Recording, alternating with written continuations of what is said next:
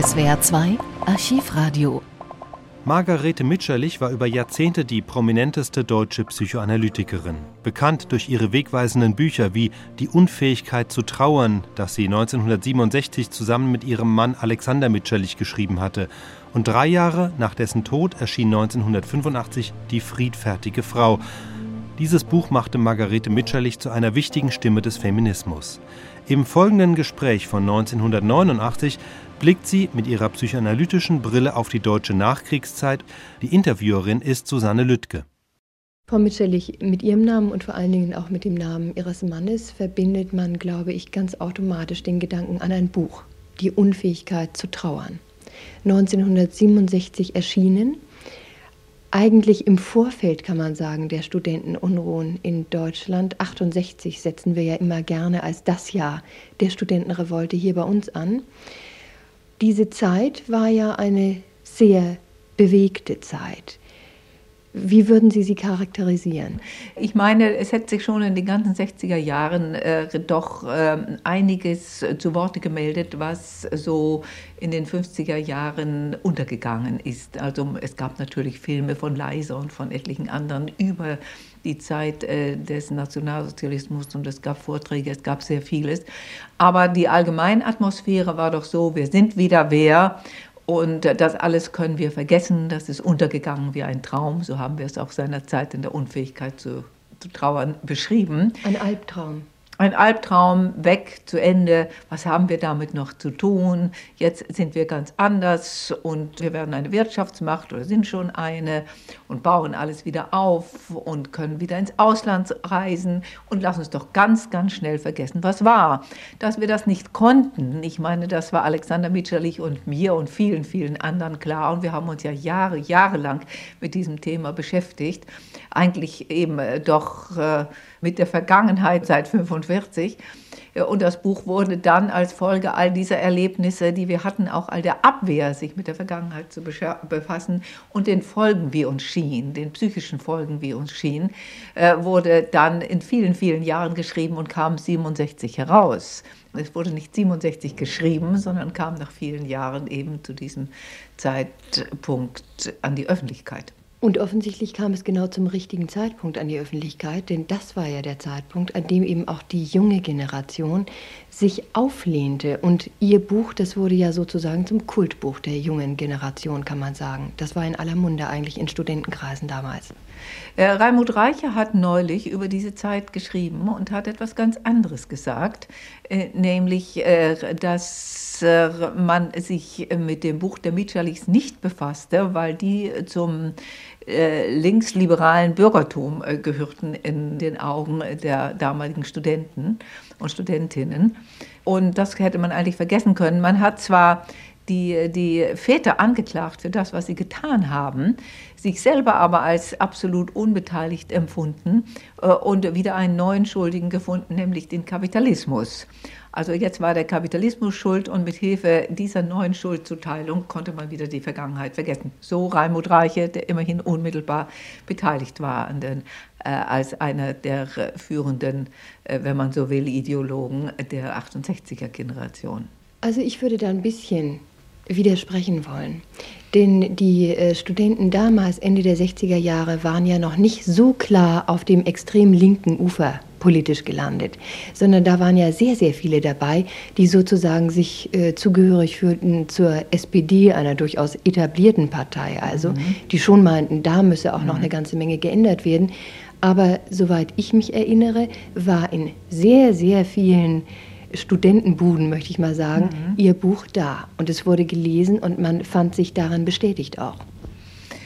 Es wird wohl so gewesen sein. Äh, Raimund Reife spricht von einer ersten Phase, wo das so gewesen ist, wie Sie sagen, und einer zweiten Phase, wo man dann den neuen Schuldigen gefunden hatte und wiederum die Vergangenheit vergessen konnte und deswegen eigentlich auch Subjekt dieses Buches erneut wurde. Nämlich die deutsche Jugend wurde dann erneut zum Verdränger, wenn man so will wo dann auch von der nachfolgenden Generation eben die Trauerarbeit nicht geleistet wurde. Genau, das wollte er damit sagen, dass damit auch wieder, wieder äh, Verschiebungen, Schuldverschiebungen stattgefunden hätten und man sich nicht auf sich selber besonnen hat. Frau Mitscherlich, wir kennen ja Menschen, die, wenn sie etwas Belastendes erleben und empfinden, sich in die Arbeit stürzen, die also ganz offensichtlich versuchen, sich damit abzulenken. Könnte man solches Verhalten auf das ganze, nicht auf das ganze, sondern auf das geteilte deutsche Volk zumindest, auch anwenden? Wäre solches Verhalten vielleicht auch auf ein Kollektiv zu übertragen? Sie sprachen gerade vom Aufbau und dass wir ja wieder wer mhm. gewesen sind als Deutsche.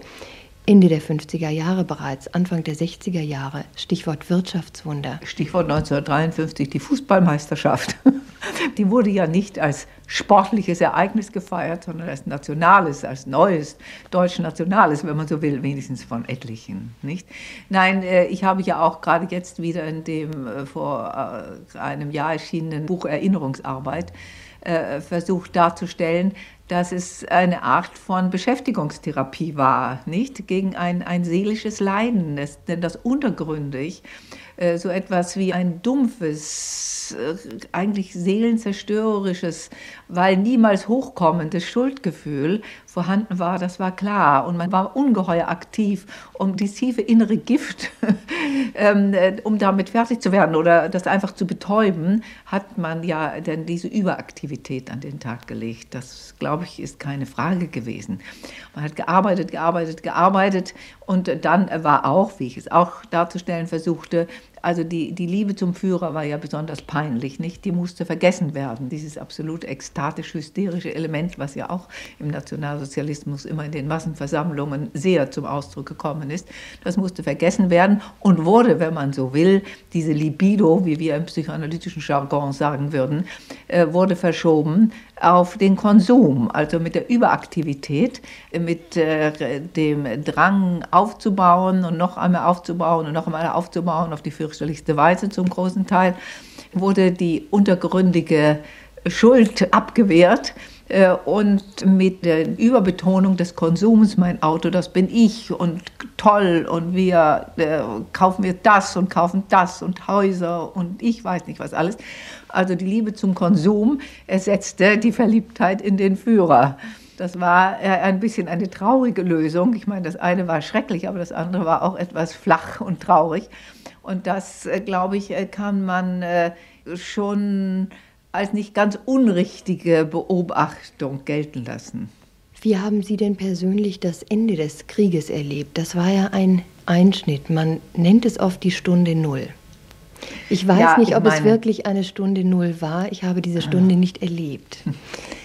Es wurde ja so eine Art Aufklärungsarbeit von den Alliierten dann geleistet. Plötzlich war alles öffentlich. Auschwitz war öffentlich, der Mord an den Juden war öffentlich. Man konnte jetzt nicht mehr sagen, also wir wissen von dem allen ja gar nichts. Äh, da wäre ja eigentlich der Moment gewesen, wo Menschen hätten anfangen müssen, würde ich sagen, zu trauern über das, ja, was passiert aber es, war. es war ja so unerträglich, nicht? Ich meine, man wusste natürlich eine Menge vorher. Das ist auch etwas, was man wollte nicht wissen. Wir haben ja jetzt äh, wieder der sogenannten Reichskristallnacht, von der viele sagen, man sollte lieber von der Reichspogromnacht sprechen. Ich würde aus verschiedenen Gründen dem widersprechen, aber das ist ein Thema für sich. Vielleicht können wir nachher noch drauf kommen. Es, es war so, dass die Juden aus der Nachbarschaft verschwanden. Es war ganz klar, dass Juden einen Judenstern tragen mussten. Die Zeitungen waren voll von Diskriminierung und fürchterlichen Geschichten über die Juden. Die Juden sind an allem schuld. Die Juden sind Deutschlands Unglück. Also, dass wir nichts wussten, ist natürlich Unsinn. Wir wussten sehr wohl. Und wer meinen Kampf gelesen hatte, und ich denke, die überzeugten Nationalsozialisten sollten doch zumindest das gelesen haben, dem sie dauernd jubelnd zustimmten. Da stand ja alles schon drin.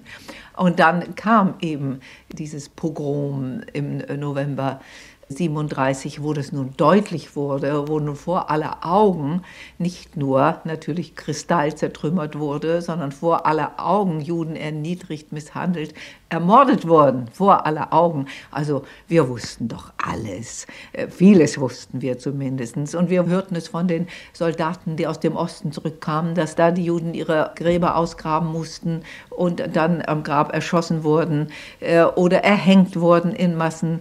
Und dass es KZs gab, wussten wir auch. Ich will zugeben, ich zumindest habe nicht gewusst. Das war schon eine, eine unglaubliche Erschütterung, als man diese Bilder sah und als man von diesem Ausmaß der Unmenschlichkeit Kenntnis nehmen musste. Das, glaube ich, hat selbst die schlimmste Fantasie, die den Nazis sonst allen, alles wirklich zutrauen konnten, sich nicht ausdenken können. Das war nicht auszudenken, was da tatsächlich passiert war. Und zwar im Namen von sogenannten Idealen und Tugenden, deutschen Tugenden von Gründlichkeit, Obrigkeitsdenken, Gehorsam und äh, Rassereinheit, Ideale von Rassereinheit und Herrenmenschentum und deutschem Wesen soll die Welt genesen. Also das, glaube ich, ist das, was Deutschland von dem Rhein, äh, von dem überall gibt es Verbrecher, nicht überall.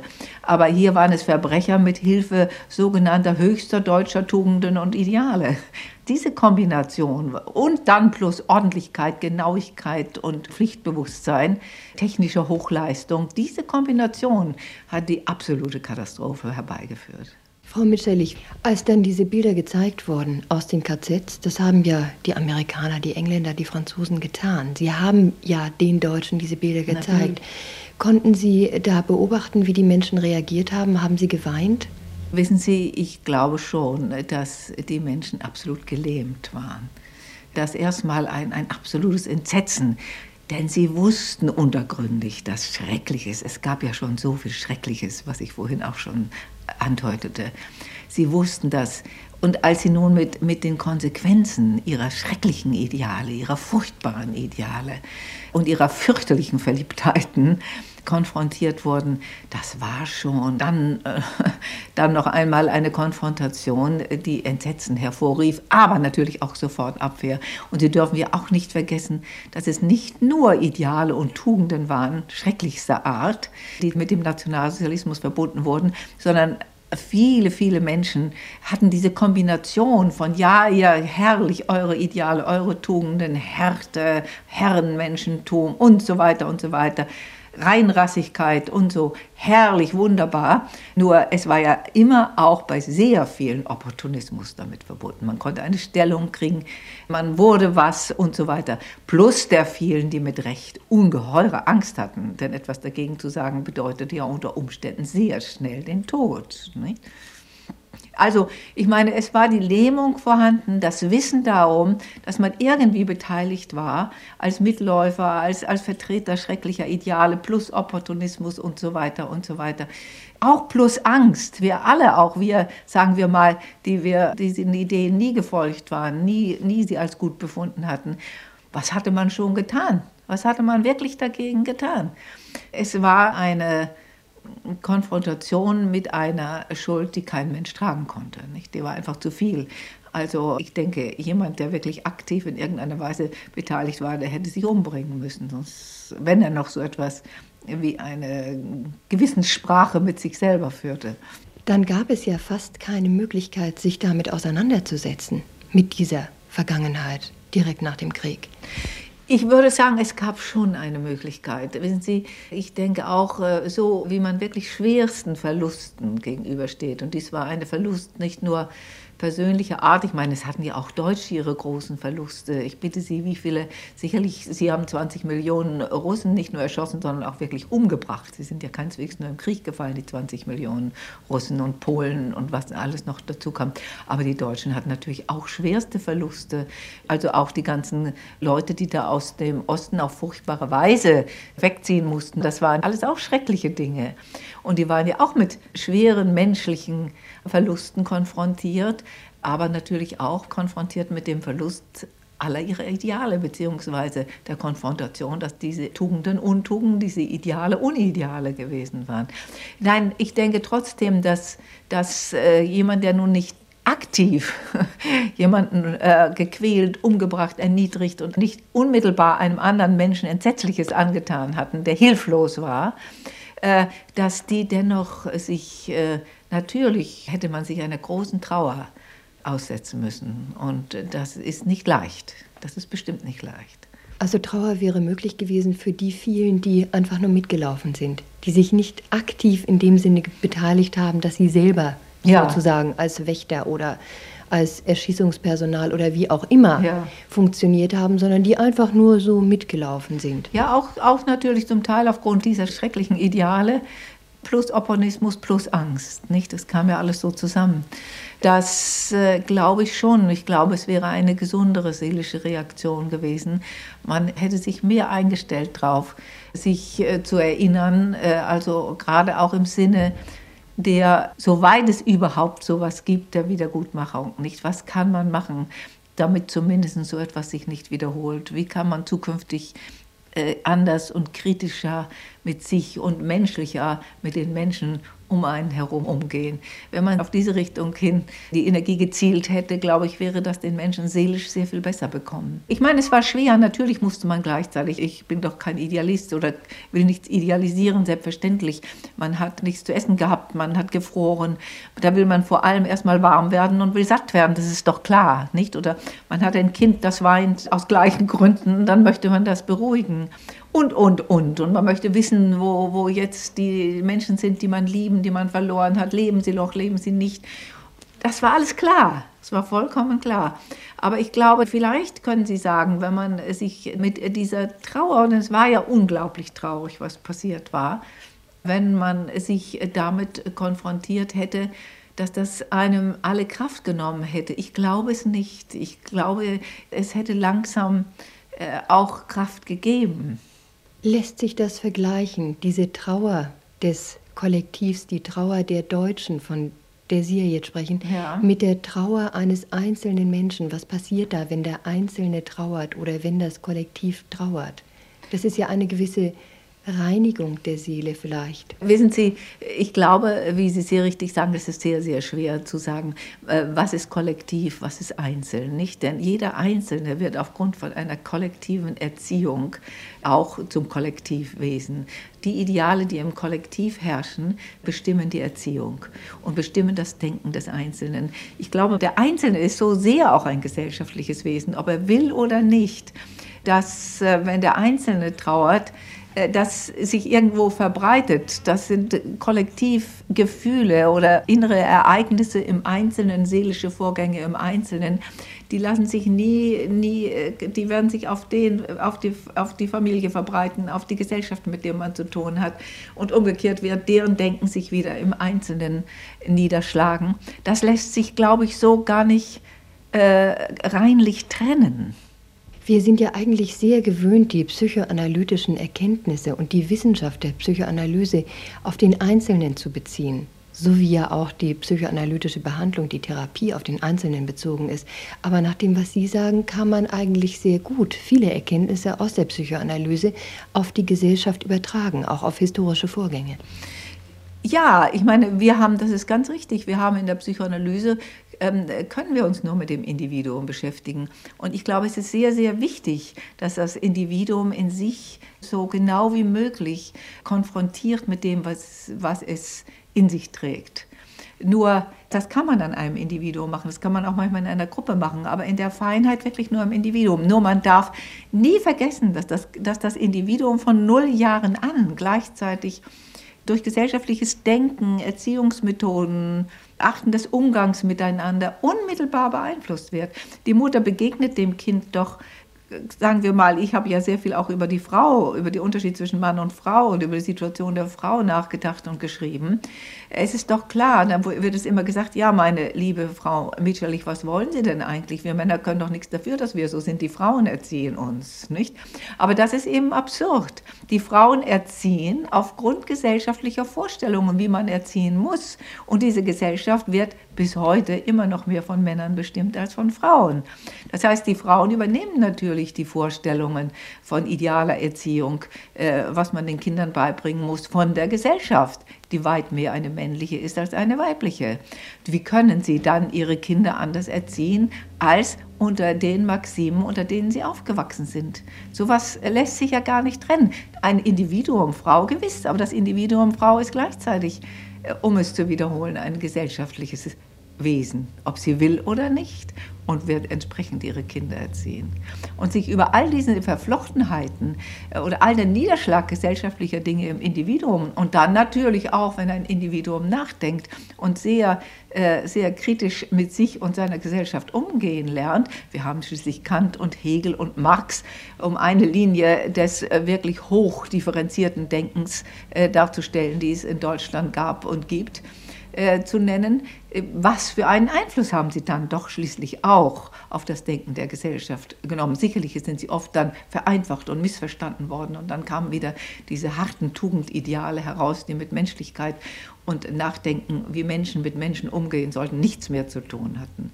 Aber auch das Individuum dass dessen Denken natürlich immer gesellschaftlich beeinflusst ist, aber schon ein Stückchen differenzierter ist und auch kritisch gegenüber der Gesellschaft sein kann und dann wiederum auf die Gesellschaft einwirken kann, dass das so ist, das zeigt die Geschichte ja nun uns immer und immer wieder sehr genau.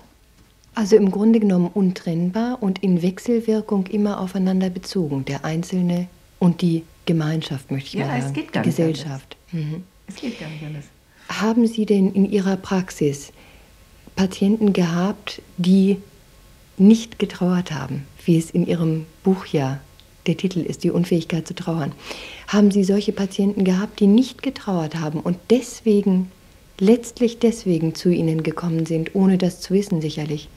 Würde ich, das würde ich schon denken, wissen Sie. Und auch da äh, mischt sich doch natürlich immer individuelles Trauern mit dem Trauern um Kollektivvorgänge, sagen wir mal, mit dem Trauern um Menschen, die entsetzlich misshandelt wurden, welcher Nation oder welcher Religion sie auch immer angehört haben mögen.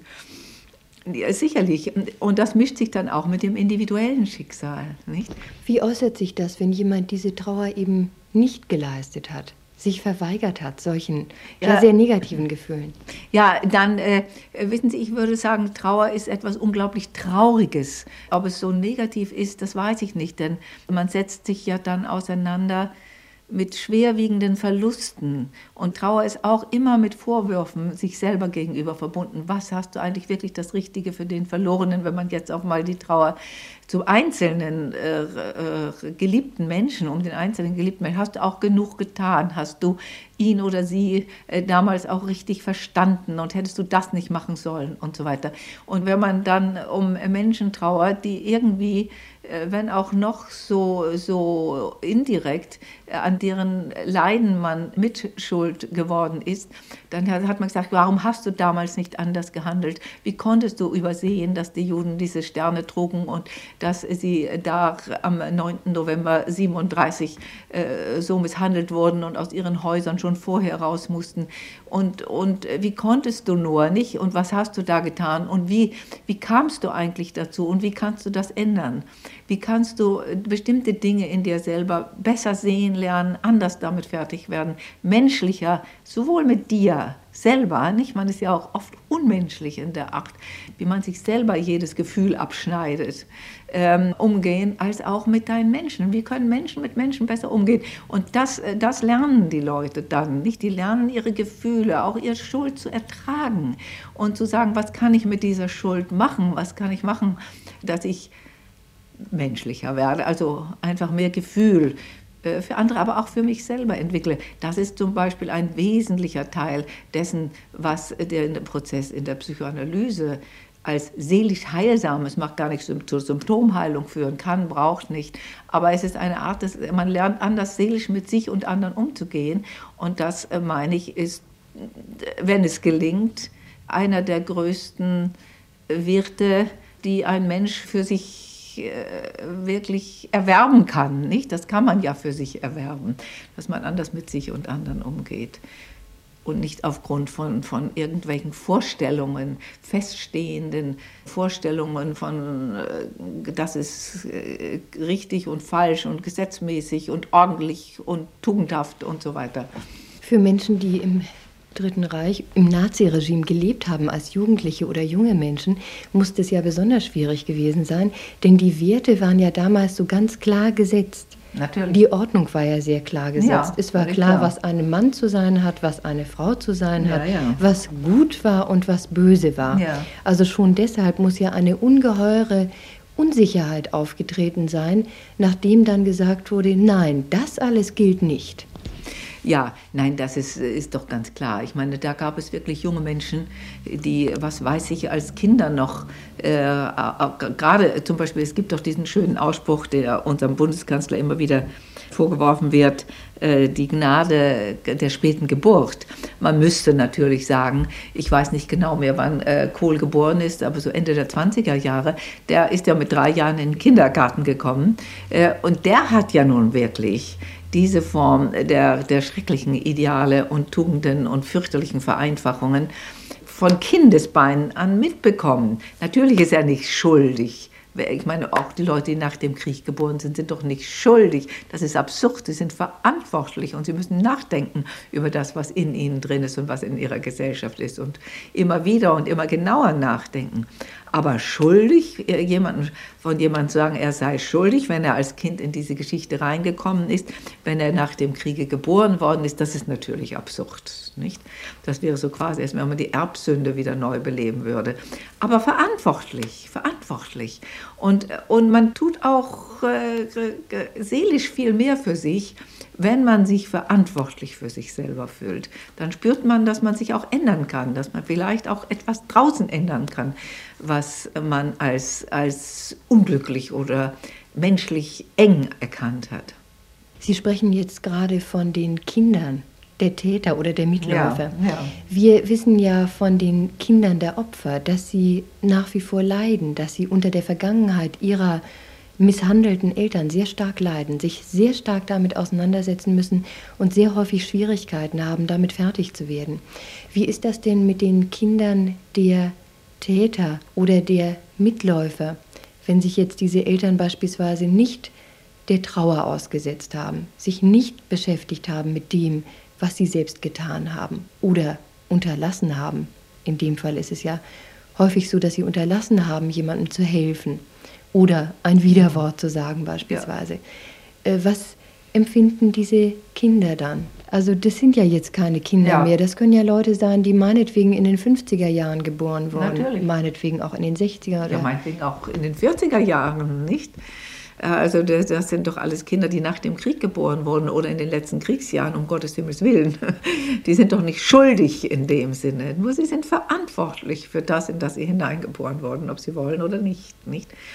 Äh, haben Und wenn die Eltern diese, diese Acht von Abwehr immer betrieben haben, die müssten sie, wissen Sie, das, das, das, das geht ja auch in die Eltern-Kind-Beziehung rein. Da ist ja immer ein Stück Unaufrichtigkeit da rein, immer äh, auch ein Stück eben untergründiger Melancholie. Es liegt da wie so ein, ein Mehltau äh, auf einer solchen Gesellschaft. Das ist keine Frage und der liegt heute noch da. Äh, und äh, ich denke schon, dass es sehr viel Gutes hat obwohl, äh, wie Sie auch vorhin sagten, man es manchmal ja nicht mehr hören kann, dieses immer und immer wieder über diese Jahrestage reden und eben nur an diesen Jahrestagen. Das ist die große Gefahr, dass es nur die Jahrestage sind. Und dann hat man, hat man sein Soll geleistet und dann weg mit der ganzen Geschichte, nicht? Ich meine, um Jenninger zu wiederholen beispielsweise, äh, der äh, sagte am Schluss seiner Rede, wenn ich, ich kann es jetzt nicht wörtlich zitieren, aber so in etwa, solange es eine deutsche Geschichte gibt, wird Auschwitz aus ihr nie wegzudenken sein. Nicht? Das ist nicht möglich. Wir sind als Deutsche äh, damit äh, belastet, solange es uns gibt. Äh, das bedeutet aber nicht, das bedeutet, meine ich, eine Aufforderung zu immer mehr Nachdenken, zu immer mehr äh, Auseinandersetzung mit sich und so weiter und so weiter. Und das ist dann wiederum das kann zu einer befreienden Aktivität, zu einem befreienden Andersdenken führen. Sie haben jetzt eben gerade die Rede des früheren Bundestagspräsidenten ja. Philipp Jenninger erwähnt, und zwar in einem, wie ich finde, positiven Zusammenhang. Ein Wort, das für Sie auch Gültigkeit hätte aus seiner Rede. Nun, die Reaktionen auf diese Rede kennen wir. Er ist deswegen zurückgetreten.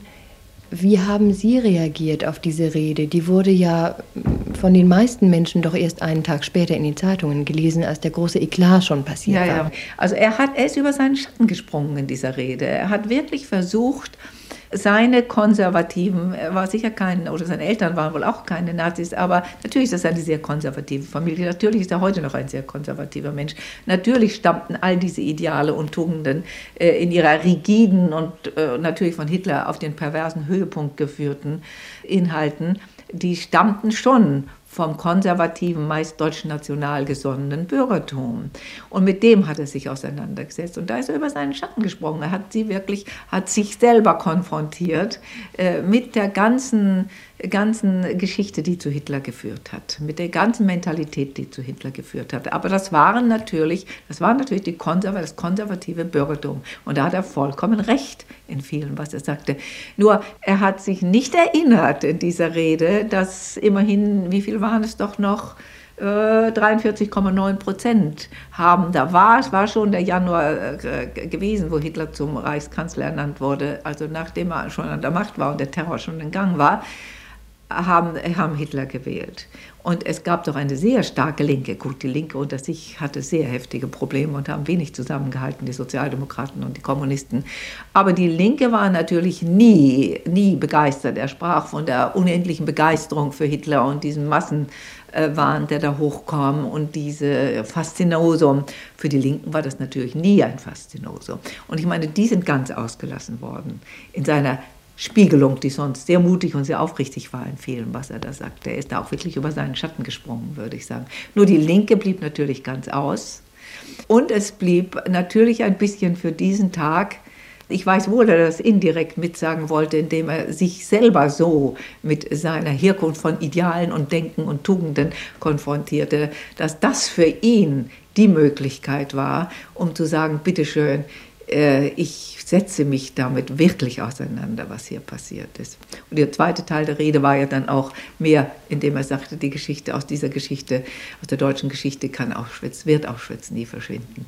Also äh, sagen wir mal, ich glaube für diejenigen, die dazuhörten, ich denke schon, es war eine, eine gewisse Einfühlungslosigkeit. Die Rede war aufrichtig, das glaube ich ist keine Frage.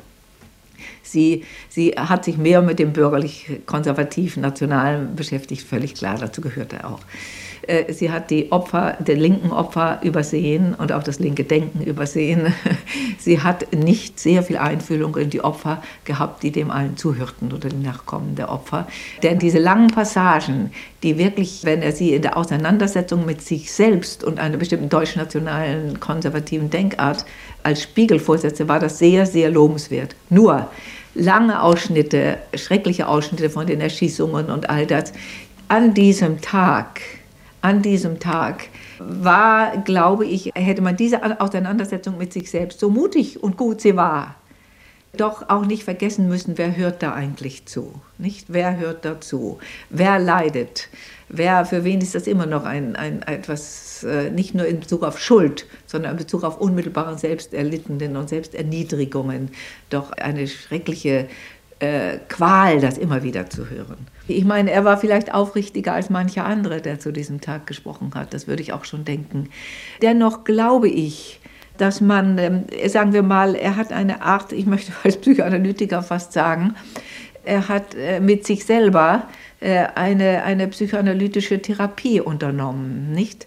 Also das war eine therapeutische Stunde. Also eine er hat sich seiner eigenen Vergangenheit gestellt eigentlich. Ja, er hat sich oder wirklich damit seine, beschäftigt. Der Denken seiner, seiner Eltern auch wenn die auch keine Nazis waren. Aber es, waren, es, es gehörte alles was dazu, zu dem, was nachher, also dieses bürgerlich-konservative war ja sehr, sehr stark vertreten, doch keine Frage. Und insofern hat er sich dem wirklich erbarmungslos gestellt. Also das war wie jemand, der eine sehr, sehr ehrliche Analyse mit sich macht. Nur in der Position, in der er war und an dem Tag, an der er diese Rede hielt, muss man leider über trotzdem, äh, er ist über seinen Schatten gesprungen und hat sich öffentlich wirklich mit der Sache auseinandergesetzt, auf, glaube ich, für ihn sehr, sehr ehrliche Weise. Nur gleichzeitig war er nicht nur als Individuum oder als Vertreter einer bestimmten deutsch-konservativen äh, Linie des Denkens da, äh, sondern er war auch als jemand da, der nun sich einfühlen muss, wenn man so will, in die Patienten, in die Opfer und sagen, was können die heute ertragen? Was kann ich ihnen heute sagen? Ich muss auch zum Beispiel, ich kann nicht alles sagen, was ich äh, an Deutungen äh, und Klärungen innerlich denke, wenn meine Patienten auf der Couch liegen, sondern ich muss sagen, was kann ich ihnen in diesem Moment sagen, dass es ihnen hilft, dass sie ein bisschen vielleicht über akute Schmerzen hinwegkommen. Ich muss ja natürlich Ihnen auch oft etwas sagen, was, was Schmerz und zur Erkenntnis weiterhilft. Aber in der Position, in der er war, meine ich, hat er sich ein bisschen äh, mutig und, und dankenswert und ich weiß nicht was alles äh, mit sich und seiner deutsch-konservativen Herkunft äh, beschäftigt.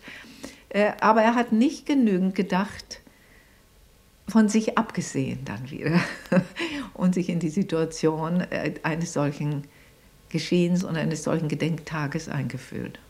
Ich meine, dass, wenn, wenn ich ihm hätte sagen dürfen, Herr Jenninger, das ist ganz vorzüglich, aber jetzt müssen Sie noch einmal über Ihren Schatten springen. Sie sind über Ihren Schatten gesprungen, aber jetzt müssen Sie noch einmal über Ihren Schatten springen und jetzt äh, müssen Sie sich in die Opfer versetzen. Nicht? Jetzt müssen Sie sich in die Opfer versetzen. Nicht nur, indem Sie sagen, ich versetze mich ja in die Opfer, indem ich Ihnen zeige, wie unendlich leid es mir tut, dass unser Denken auf solche falschen Bahnen gekommen ist, so, so Furchtbares hervorgerufen hat. Nicht? Sondern jetzt müssen Sie noch einen weiteren Schritt machen und dieses irgendwie natürlich auch sagen und gleichzeitig ja sagen, und schauen Sie, die ersten Opfer waren zum Beispiel die Linken. Nicht? Ich meine, wenn wir der Opfer denken, ich will jetzt gar nicht nur, weil ich eine, sicherlich mehr eine Linke als eine Rechte bin, jetzt für die Linken sprechen, aber in der Tat waren die ersten Opfer die Kommunisten und die Sozialdemokraten.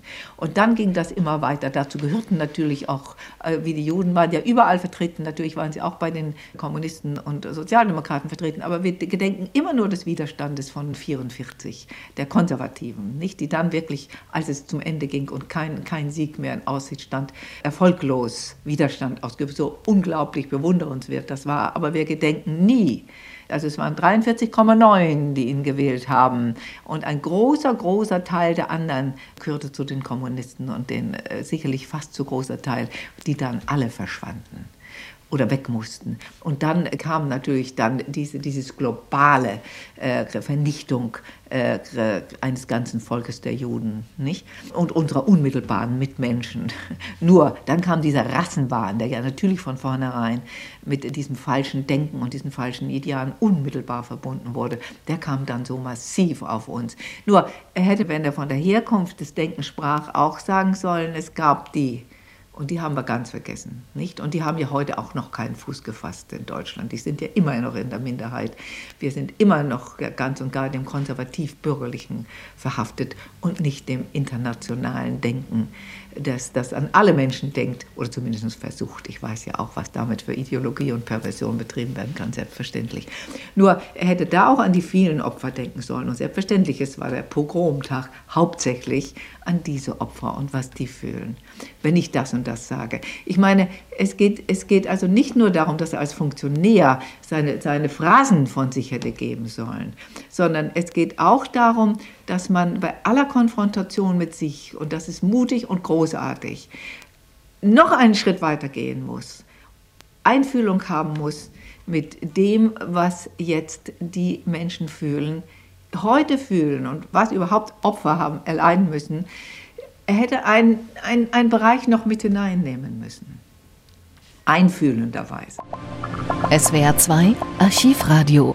Viele weitere historische Tonaufnahmen gibt es, thematisch sortiert, unter archivradio.de.